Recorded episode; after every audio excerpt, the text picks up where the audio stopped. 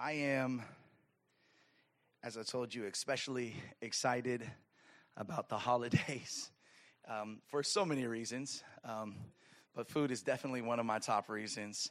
And so, uh, so just keep me in prayer um, during this month that I would be a good steward of my body. Amen. Um, I'm going to need your prayer.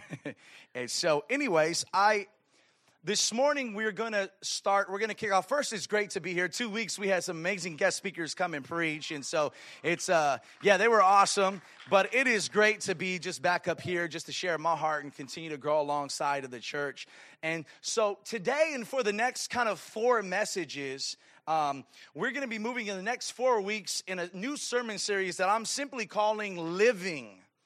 And um, the idea for this living series was inspired by the thought that if we're going to become a mission minded church, then we're going to have to live out our discipleship with Monday in mind. Because as Christians, the gospel that we believe speaks to every part of our lives. As pastors, sometimes we can create habits of equipping our congregations for the minority of their lives rather than the majority of their week. But again, if Inspired Church is going to become all God has called us to become, we're going to have to focus on being the scattered church just as much as we focus on being the gathered church. There's a little something, I didn't coin this phrase, but I've heard it before. It's called the minority majority disparity. And the minority majority disparity is simply what I told you is this is sometimes as leaders, as disciplers, as pastors in his churches, we can equip our congregates for Sunday morning, but fail to prepare them for the rest of the week. And so, and so we have churches in America that are prepared to come to church on Sunday morning. They know the routine. They show up at a particular time. They know there's going to be two to three songs. It's going to last about 20 to 25 minutes. And afterwards, we're going to have 90 seconds to say hi. I'm going to get my donuts at that point. Then I'm going to sit down. And we know the routine of Sunday morning. And so we do a good job of training you in the routine of the Sunday morning, but sometimes we fall short of preparing you for the majority of your life. So, with that in mind, we're going to break kind of this living series down into four sections.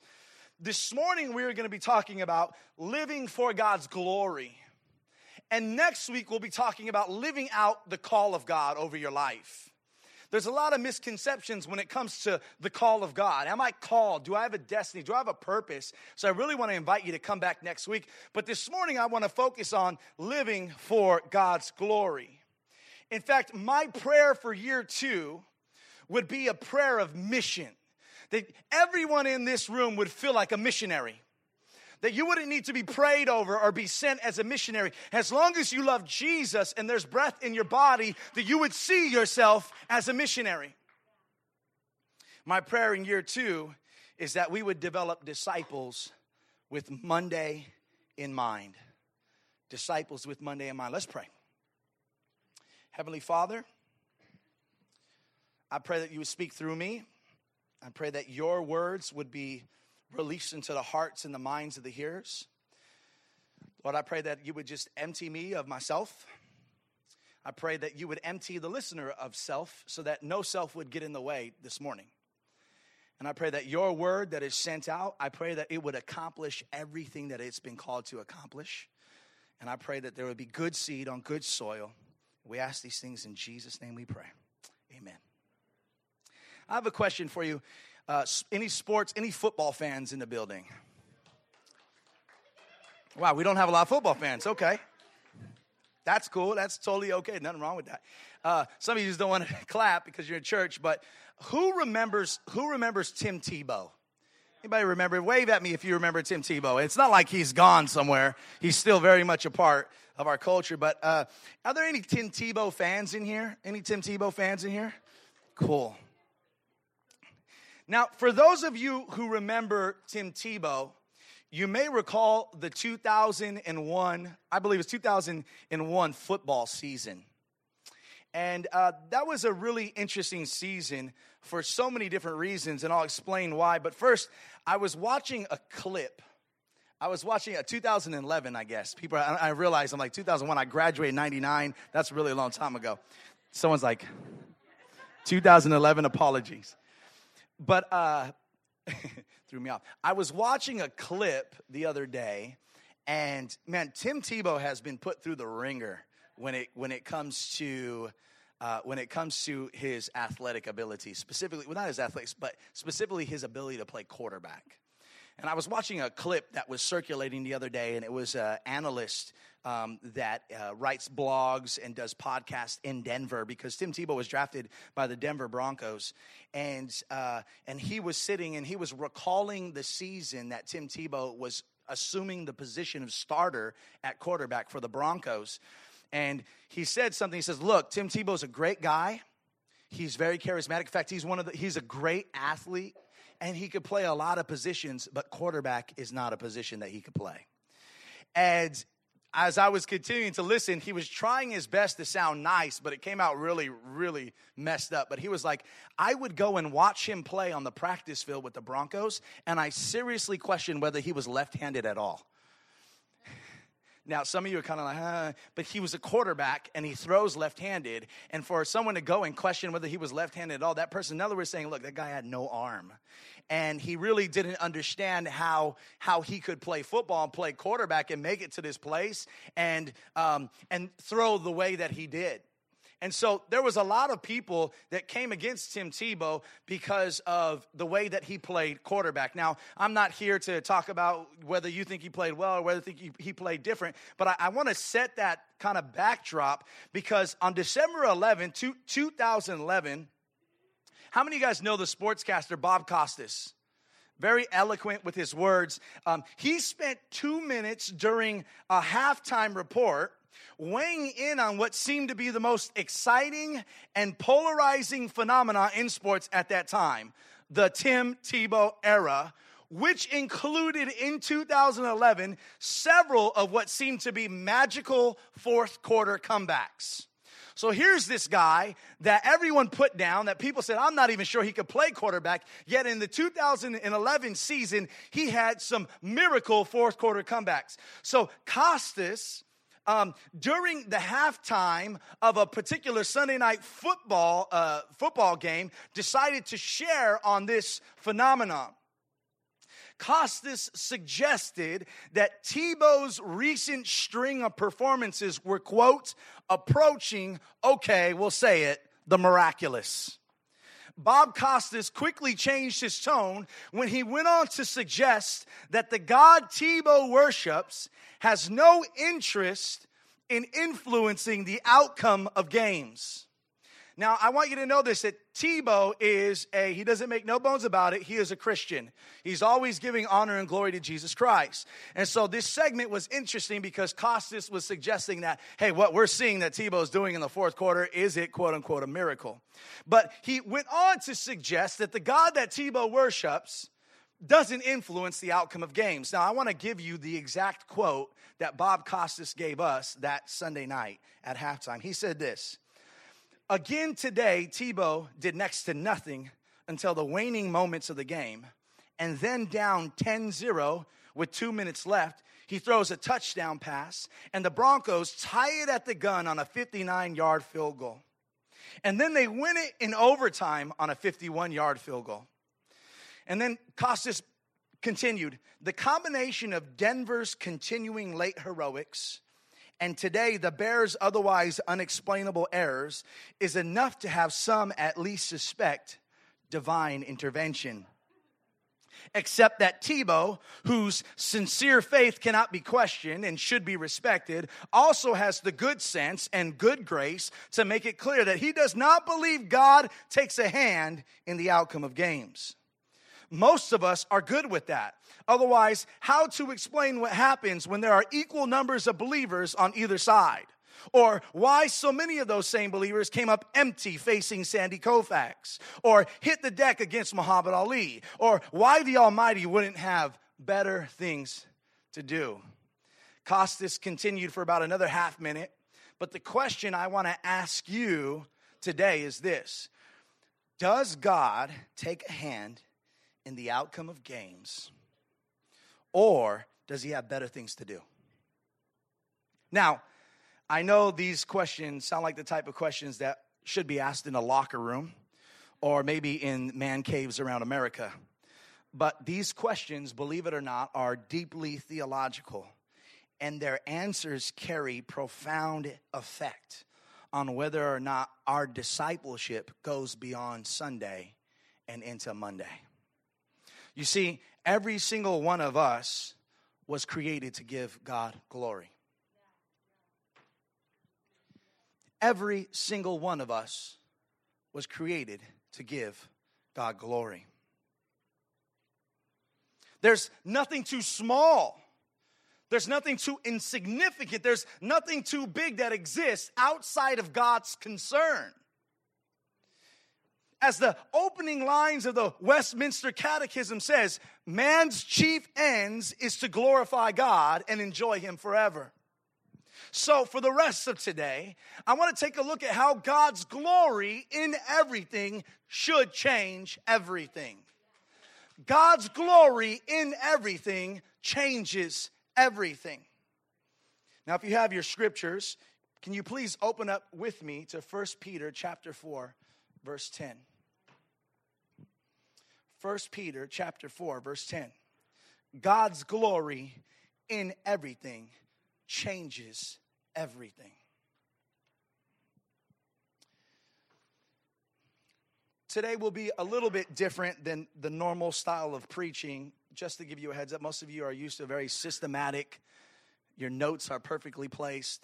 Today, we're going to kind of gradually teach into the main subject. And so, stay with me. I will do my best not to lose you. But if you can op- open up with me to 1 Peter chapter 4, verse 10. And if you have it, can you just give me an amen? All right. And obviously, we have it up here as well. Um, and so here we go. First Peter chapter 4, verse 10. This is what the word of the Lord says. As each has received a gift, use it to serve one another. Man, I could just preach right there. You know, all of you have a gift, and we get it wrong when we use it to serve ourselves. But here the apostle tells us use it to serve one another. Now I want you to see this. Why? As good stewards of God's varied grace. Now hold your finger there. We're not done with First Peter, but I do want to stop. Says, as each has received a gift, use it to serve one another as good stewards of God's varied grace. Now I want to pause here because something crucial is being said to us. The apostle Peter is teaching us that everyone who puts their faith in Jesus Christ is given a gift. If you're a member of the body of Christ, you are gifted. Done.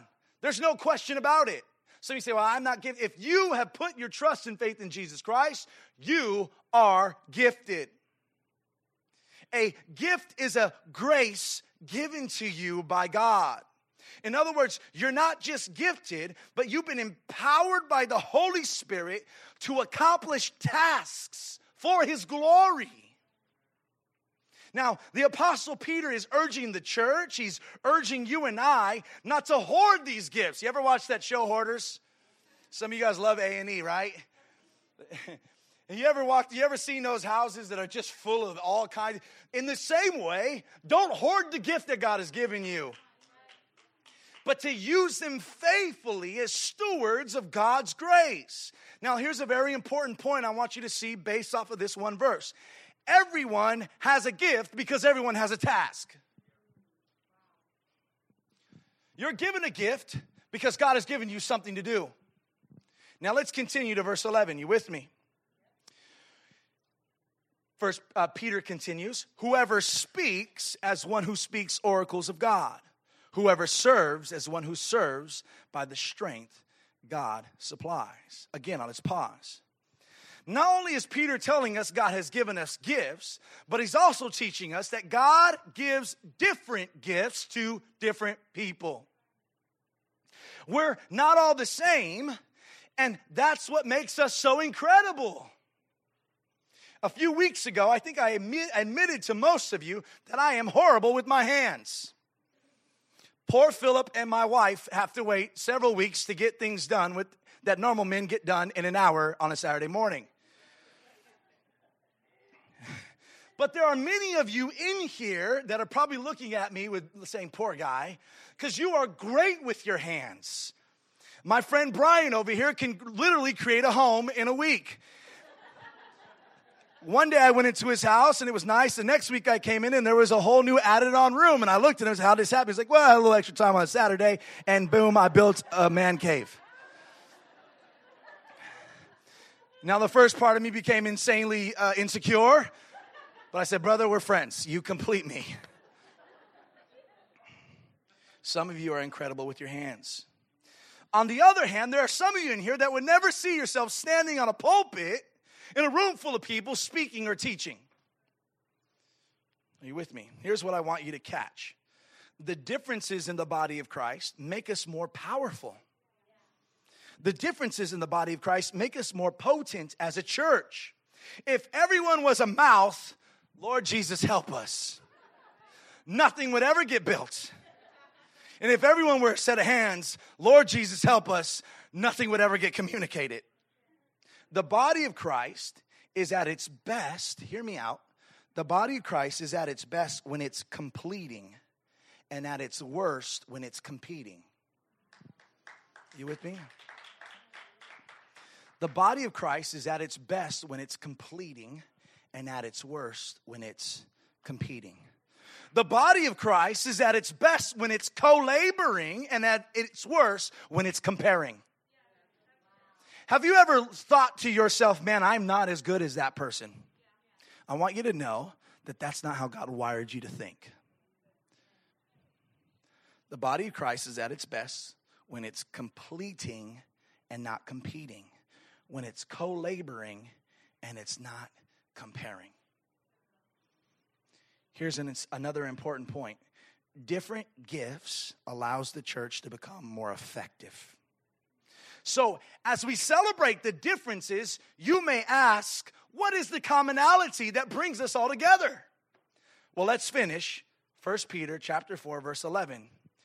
Peter continues, whoever speaks as one who speaks oracles of God, whoever serves as one who serves by the strength God supplies. Now here it is. In order that, are you ready? In everything God may be glorified through Jesus Christ. Here it is. Our common goal in a body full of differences is that everything is to glorify God. Our common goal as the body of Christ is in everything God glorified. Now, I'd like for us now to turn over to 1 Corinthians chapter 10 verse 31. Again, today is going to be a little bit more topical, but there's a purpose behind this turn to 1 Corinthians chapter 10, verse 31. Now, as you're turning there, I'd love to give you a little context. One of the things, if you've been around me long enough, one of the things you know that I, it's a pet peeve of mine is to pull a random scripture out and just give it to you without at least telling you what the entire context had to say. And so, as Christians, we have to be careful that we don't just take little bits and pieces of scripture and use it to glorify what we want to say right? Just like you wouldn't want anyone taking a quote from a, a whole section that you said and saying, well, look, you hear what so and so said? And they didn't get the whole point. And so I think we shouldn't do that with God's word. So before I read 1 Corinthians chapter 10, verse 31, I'm going to give you a little context. Is that okay? So, for three things I want to tell you about 1 Corinthians chapter 10. Number one, Paul is the author, and Paul has been ministering freedom to the church. I want you to hear this. In fact, Paul labors at a great cost to himself to make this revelation known that you are free in Christ and you are not bound to the law, to legalism. Secondly, here in 1 Corinthians chapter 10, Paul reminds the church that love is the greater value than freedom. And even though Paul is working at all costs to preach freedom, he carefully tells his church that love is greater than freedom. Well, what do you mean by that? He says this if my freedom causes a brother to stumble, then love dictates that I give up my personal right for the sake of the gospel. And so Paul says we are free in Christ, but we love in Christ. And if my freedom causes a brother to stumble, then I'll take my personal right away and I will, for the gospel, not practice my freedoms. Are you with me? Now it'll get interesting, and we will we'll probably one day we'll preach this entire text. It's so interesting. But Paul will go on to mention several different social scenarios that a Christian may find themselves in, including eating dinner with non-believers. And what to do if the Christian is offered meat that has been previously sacrificed to idols. Fascinating chapter. I did make a side note. Can I do a side note real quick? It never fails every year as Halloween gets closer that if you're on Facebook and social media, everyone is posting about this if you're a Christian. I get a little frustrated sometimes. Let me get off of the pulpit just in case I get struck down. can I be can I be honest? And this is my honesty. You can disagree with me. We can have lunch sometime and talk about this. If you celebrate Halloween, if you don't celebrate Halloween, I don't have a problem with it as your pastor. Here's what I have a problem with. If you put down those who don't celebrate it and you flaunt your freedom as if you are you are enlightened in some way and you look at others and you tell them oh you're not celebrating halloween or you're not taking part and so we shouldn't flaunt our freedom. But you ready for the other side of the coin that frustrates me? If you don't celebrate it don't put your conscience on other christians don't do it. And so there's this there's this tension I have, but I believe there's a beautiful middle because Paul preaches about conscience. And it's a fascinating First Corinthians. Corinthians is a fascinating chapter in general. Corinthians, they're all over the place. They Paul, I thank God for the Corinthians. They were dysfunctional, messed up. They were like us.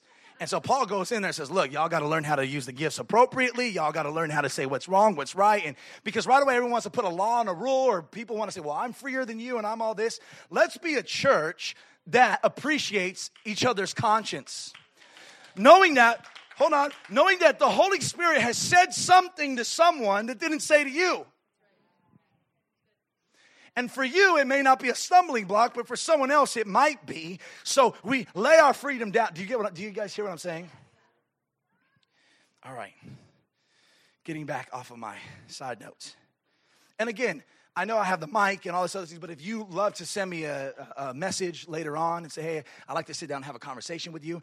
And if you feel that celebrating Halloween is totally demonic and wrong and I don't want to be a part of anything like that and you guys do, then maybe there might be another church that's, that fits that for you. But I, I, as a pastor, I would love to have a conversation. So I don't want to like, I'm totally open to having a conversation and being corrected if need be. Amen? So please hear my heart. Hear my heart. I want both people to feel equally comfortable in the house of God. Right? Okay. Whew. All right. Probably not one of those things you say when you're starting a church and you're trying to build it, but just what happens sometimes. So, 1 Corinthians chapter 10 verse 31 says this. Whether you eat or drink or whatever you do, do it all to the glory of God.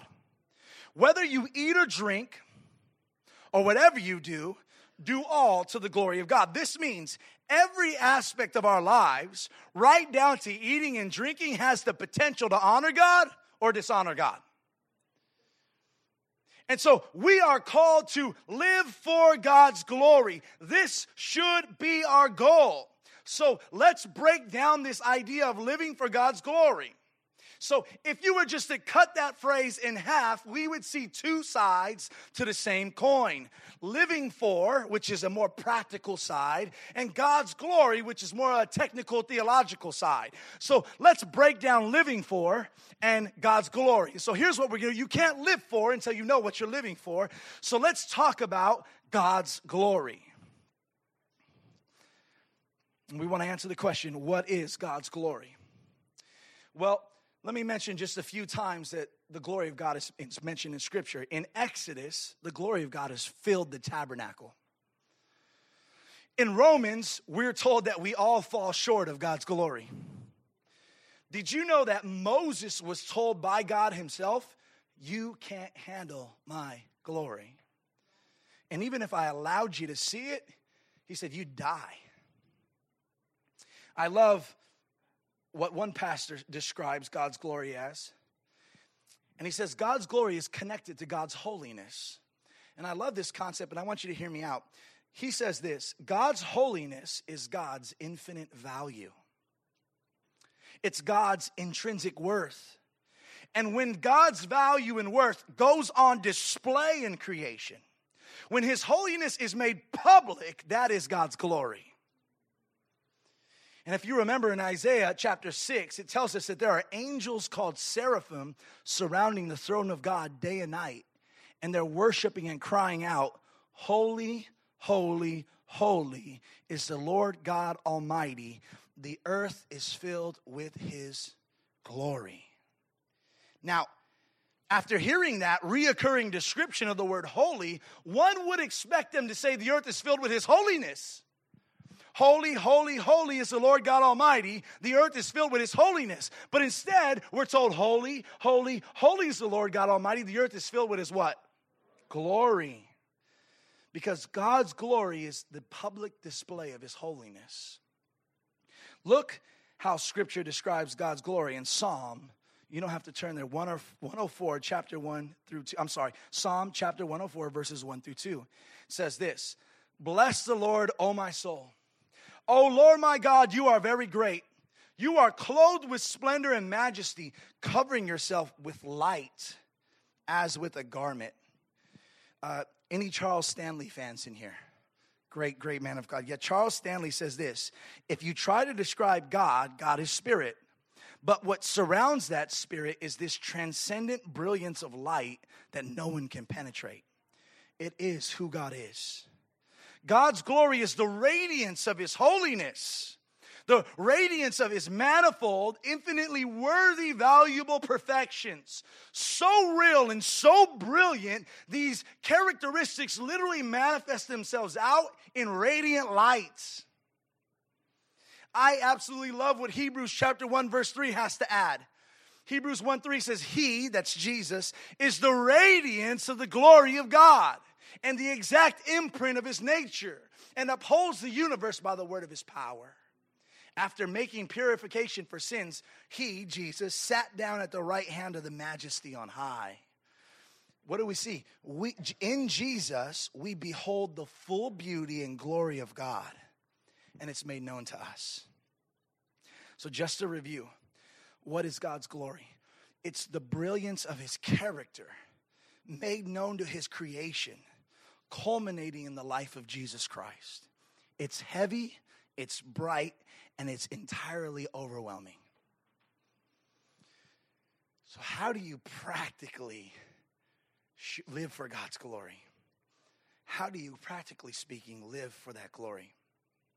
I want you to know, even though it feels impossible, God has made it possible. But it all starts with a shift in your thinking. We're almost, we're almost through here. Stay with me. This is an important part. I want you to know, even though it feels impossible, God has made it possible.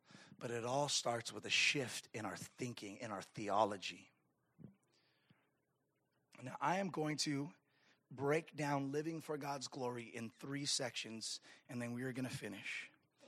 The first one is God's involvement the second one is separating anything, not separating anything. And the third one that I'm going to talk about is the third and final shift that I'm going to talk about is this is that in everything God is glorified. So let's talk about changing our minds to see God's glory in everything and how that changes everything. If you and I are going to live for God's glory, you're going to have to change the way you see God's involvement if you and I are going to live for God's glory, if we're going to be disciples with Monday in mind and not just Sunday, we're going to have to change the way we see God's involvement. Let me ask you a question What does a penny, a sparrow, and a hair follicle have in common? What does a penny, a sparrow, and a follicle of hair have in common? Very good. All three are culturally unimportant. Think about it. They are the cheapest, smallest, and most insignificant items that we think about. Now, let me prove it to you. Some of you would stop for a quarter. Some of you. I heard a yeah too. Some of you would stop for a quarter. Many of you would stop for a dollar. In fact, I think most of us would stop for a dollar.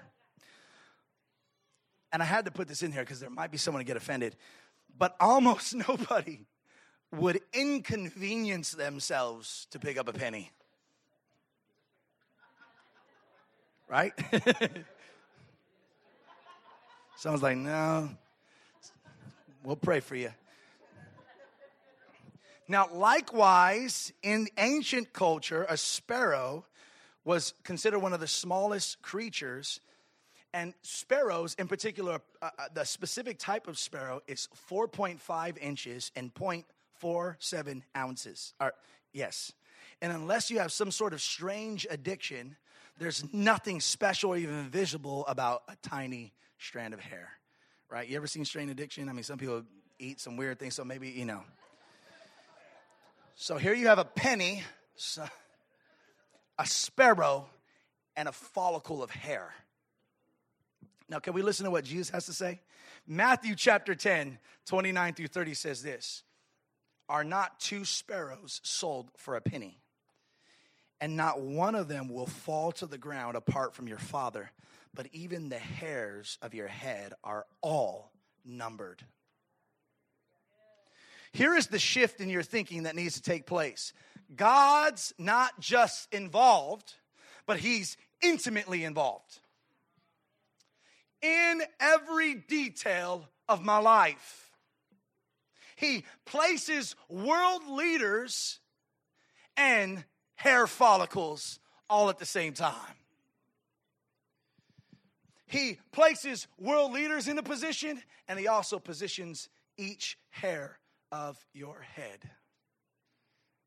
Number two, if you're gonna live for God's glory, you're gonna have to stop separating segregating, and compartmentalizing your life. When you believe that He's involved in everything, there is no more separating anything. See, the theology builds off itself. If you truly believe that He's in everything, then there's no separating anything. This is the second mental shift that needs to take place. Now, I remember having a group of friends, and some of you maybe remember the same, but I remember having a group of friends that would lower down the music, the conversations would stop, and every time we passed by a church, they do the sign of the cross. I remember I used to look at them like, that's kind of weird. And so I tested. I would drive by churches on purpose. And like clockwork for some of them, they would lower the music down, the conversations would stop, and they would do the sign of the cross, and they would literally say a prayer. And then once we passed the church, the music would go back up, the conversation would pick right back up, uh, and um, and we left no matter of ungodly, like ungodly conversation would start. It just really was. Uh, it was just really interesting, and I thought to myself two things. The first thing I thought was, "Wow, how respectful! These parents have taught their children well, right? These guys were taught to honor the house of God."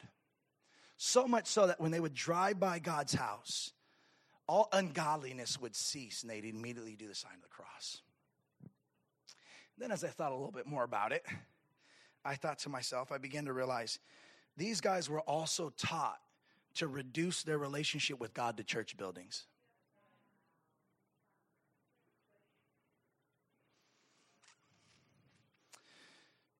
church buildings, church related events, and drive-bys. Holy drive-bys. But can I tell you this? The truth is, that's how a lot of Christians view your Christianity. We see a divide, and we create a divide between what we call the sacred and the secular. We call one aspect of our lives spiritual, and the other aspect of our lives we don't see as spiritual at all. But mission minded disciples with Monday on their mind can no longer afford to reduce your spirituality to two hours on a Sunday morning and an occasional devotional during the week.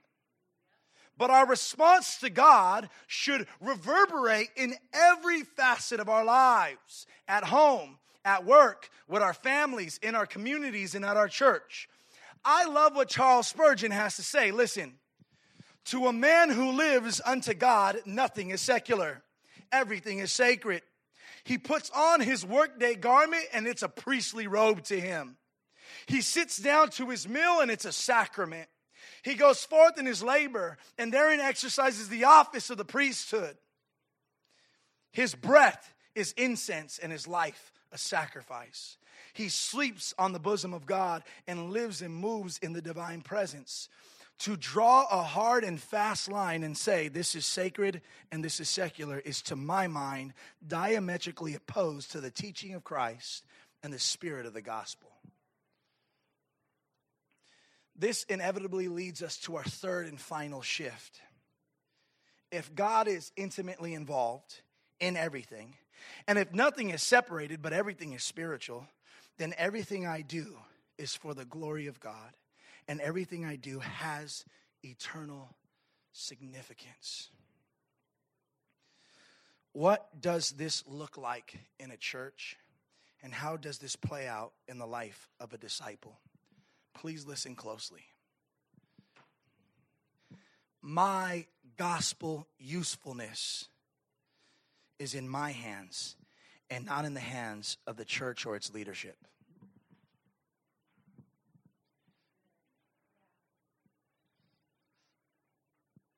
When you know these three things, your usefulness is no longer dependent upon the leaders of the church, but your gospel usefulness is dependent upon how your theology works with the Lord and believing that God is in everything and that Him in everything changes everything. Are you with me? I do not need to wait to become a leader. I do not need to wait to become an effective minister of the gospel.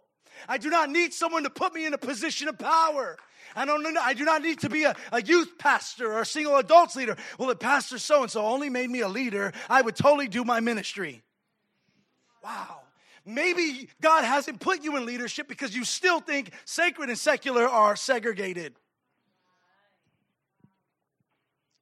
You see, you feel useless, but your gospel usefulness is not based on man. You don't need man to tell you who you are in Christ. And I look out in some of the faces and I can see meaningless and hopelessness. But there's more if you just change your mind. Listen to this. When the affirmation of my identity is not based upon others but on Christ, I bring glory to God. Not only is my gospel usefulness, but check this out my workplace becomes my mission field. Hmm. Think about it. My workplace becomes my mission field. My place of employment becomes my church. I am its pastor, and every coworker I encounter, my disciple. When my paycheck is secondary and my mission is primary, then I begin to give God glory. Oh, I knew I wasn't going to get a lot of love for this one. It's okay. Your workplace is your church. You are its pastor, and every employee in that building is your disciple. When your mission is primary and your paycheck is secondary, then you're giving God glory. We're almost done. You know what else changes? My public and private life look the same. The same person you see on Sunday is the same person my family sees on Monday nights. The same person my friends see on Friday. my behavior and code of conduct does not change depending upon the circumstances or the people that I'm with. Are you ready for this? When I'm always reflecting Christ, no matter who I'm with or where I'm at, I bring glory to God. My worship is no longer contained to a song or 20 minutes on a Sunday morning, which most of us are late to anyway. When my life is a song, and my, and my when my life is a song and my sacrifice is an act of worship, I bring glory to God.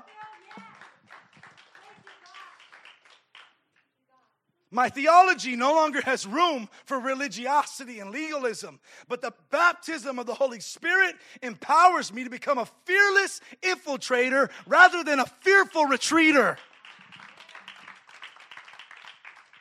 The Holy Spirit empowers me to become a fearless infiltrator and not a fearful retreater. When I start seeing the gospel, listen to this. You ever see those little pictures?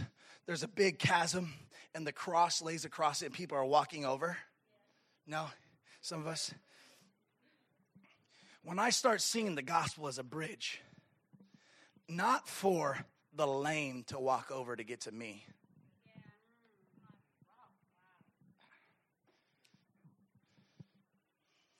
The cross is a bridge. And a lot of times we see the cross as a bridge so that the sick and the lame could cross it. But if you're lame, you can't walk. Maybe we need to stop looking at that picture as a bridge for others to get to us, as a picture. Maybe we need to walk our little behinds across it and get to others, hold their hand, and bring them across with us.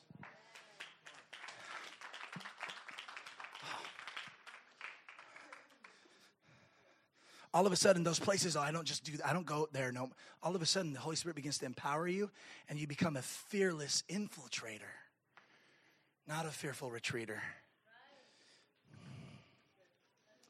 Finally, my goals change and my dreams change when I'm living for the glory of God.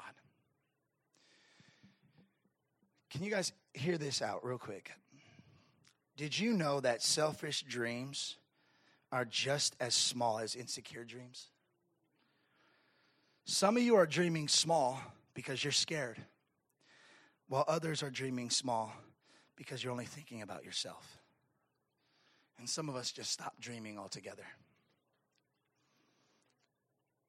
Recently, I'm going to finish with this story. I attended, there are several people in here that came with me. We were in LA, and there was a few of us that actually went to the Bay Area church planting conference. And at this church planting conference, for those of you that had were there, they passed out napkins, just these little napkins, like picnic napkins. And for some people, uh, well, what they told everybody is pick up these little napkins, and on these napkins, I want you to write out your dream. What is the dream that God gave you? And at first, it felt a little, you know, I'm one of those guys, I'm always skeptical first, and then I'm like, okay, I'll do it, right? And at first, it's kind of like, oh, a little napkin, dream, I'll write my dream okay, you know. And, and as the conference went on, I begin to really think about, okay, what's the dream that God has given me? And I began to look around at other people to realize that there were a lot of people with me that couldn't write down their dream. And I had this napkin, and I remember it, for some people it was difficult to describe their dreams, but after a while, I, I knew exactly what it was. I, I finally got it. So I remember I, I took the napkin and I began to I began to draw on the napkin what I felt like was the dream that God had given me. And I meant to bring this napkin because it's so important, but I didn't.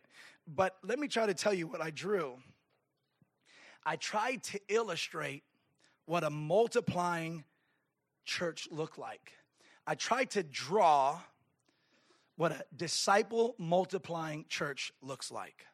And if I had to title my napkin, it was simply this to multiply disciple making churches. That was my dream.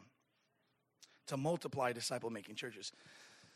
But the Lord began to convict me because the dream that I'd written down, listen to this, it felt too attainable and it wasn't scary enough. Now, three years ago, planting a church was scary. Planting a church that plants churches, a church that multiplies disciples, felt scary. But we planted. We're a year and a half in. In fact, this is year number two. We're believing God's gonna do more. And I'm starting to see and vision and have mission for planting multiple churches. And these are things that I'm excited about. And I feel like it was God's dream. But as I looked at it, I smiled because it felt attainable and it didn't scare me like it used to.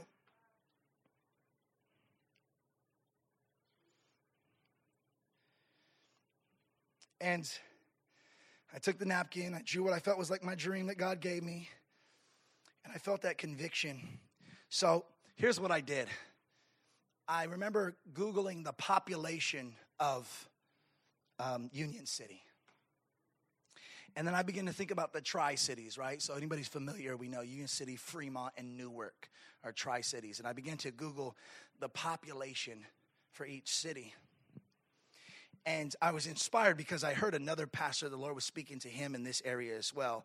But as I began to Google um, the population, I began to think to myself, what if, what if God called Inspire Church to reach 1% of the Tri City? Now, you may be asked, well, I did the math. Math is not too difficult on this. 1% of Union City would be 770 people in Union City. 1% in Fremont would be 2,330. And 1% in Newark would be 450 for a ground total in the Tri City Valley. 1% of the Tri City population would be 3,350 people.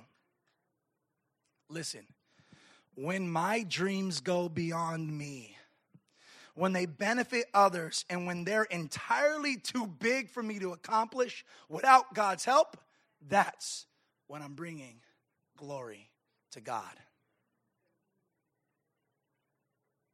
That's when I'm bringing glory to God. Some of you in here have stopped dreaming. Some of you in here obtained your dream and dream no longer. And some of you in here have a dream, but it's more of something that a goal.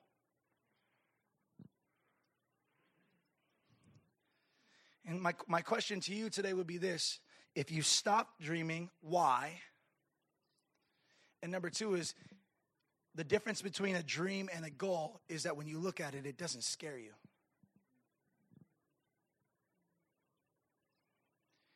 And so, what I want to charge you today as members of Inspire, as visitors, Inspire, uh, Inspire as guests, and Inspire whatever it is that you find yourself today.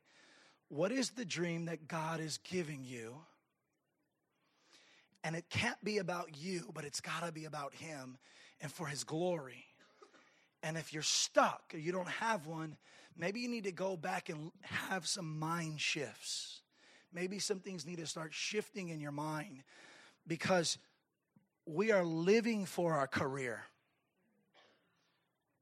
Some of you see yourself, you go to work and your primary purpose is your paycheck. You're going to school right now and your primary purpose is your career. And I love you for it, but that's not your primary purpose. You're undercover. The Christian school teacher is an undercover agent for the gospel. And will you and I don't want you to change your priority. We need to feed our families, right? We, we need to get our careers. I get all that. But will you pray with me today? Thanks for staying a little extra longer this morning.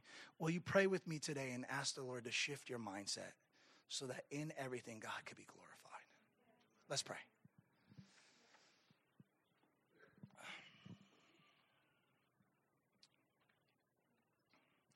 I'm just going to as your heads bowed, eye closed, you, like I said, you guys have been with me a little bit longer today, and I thank you for that.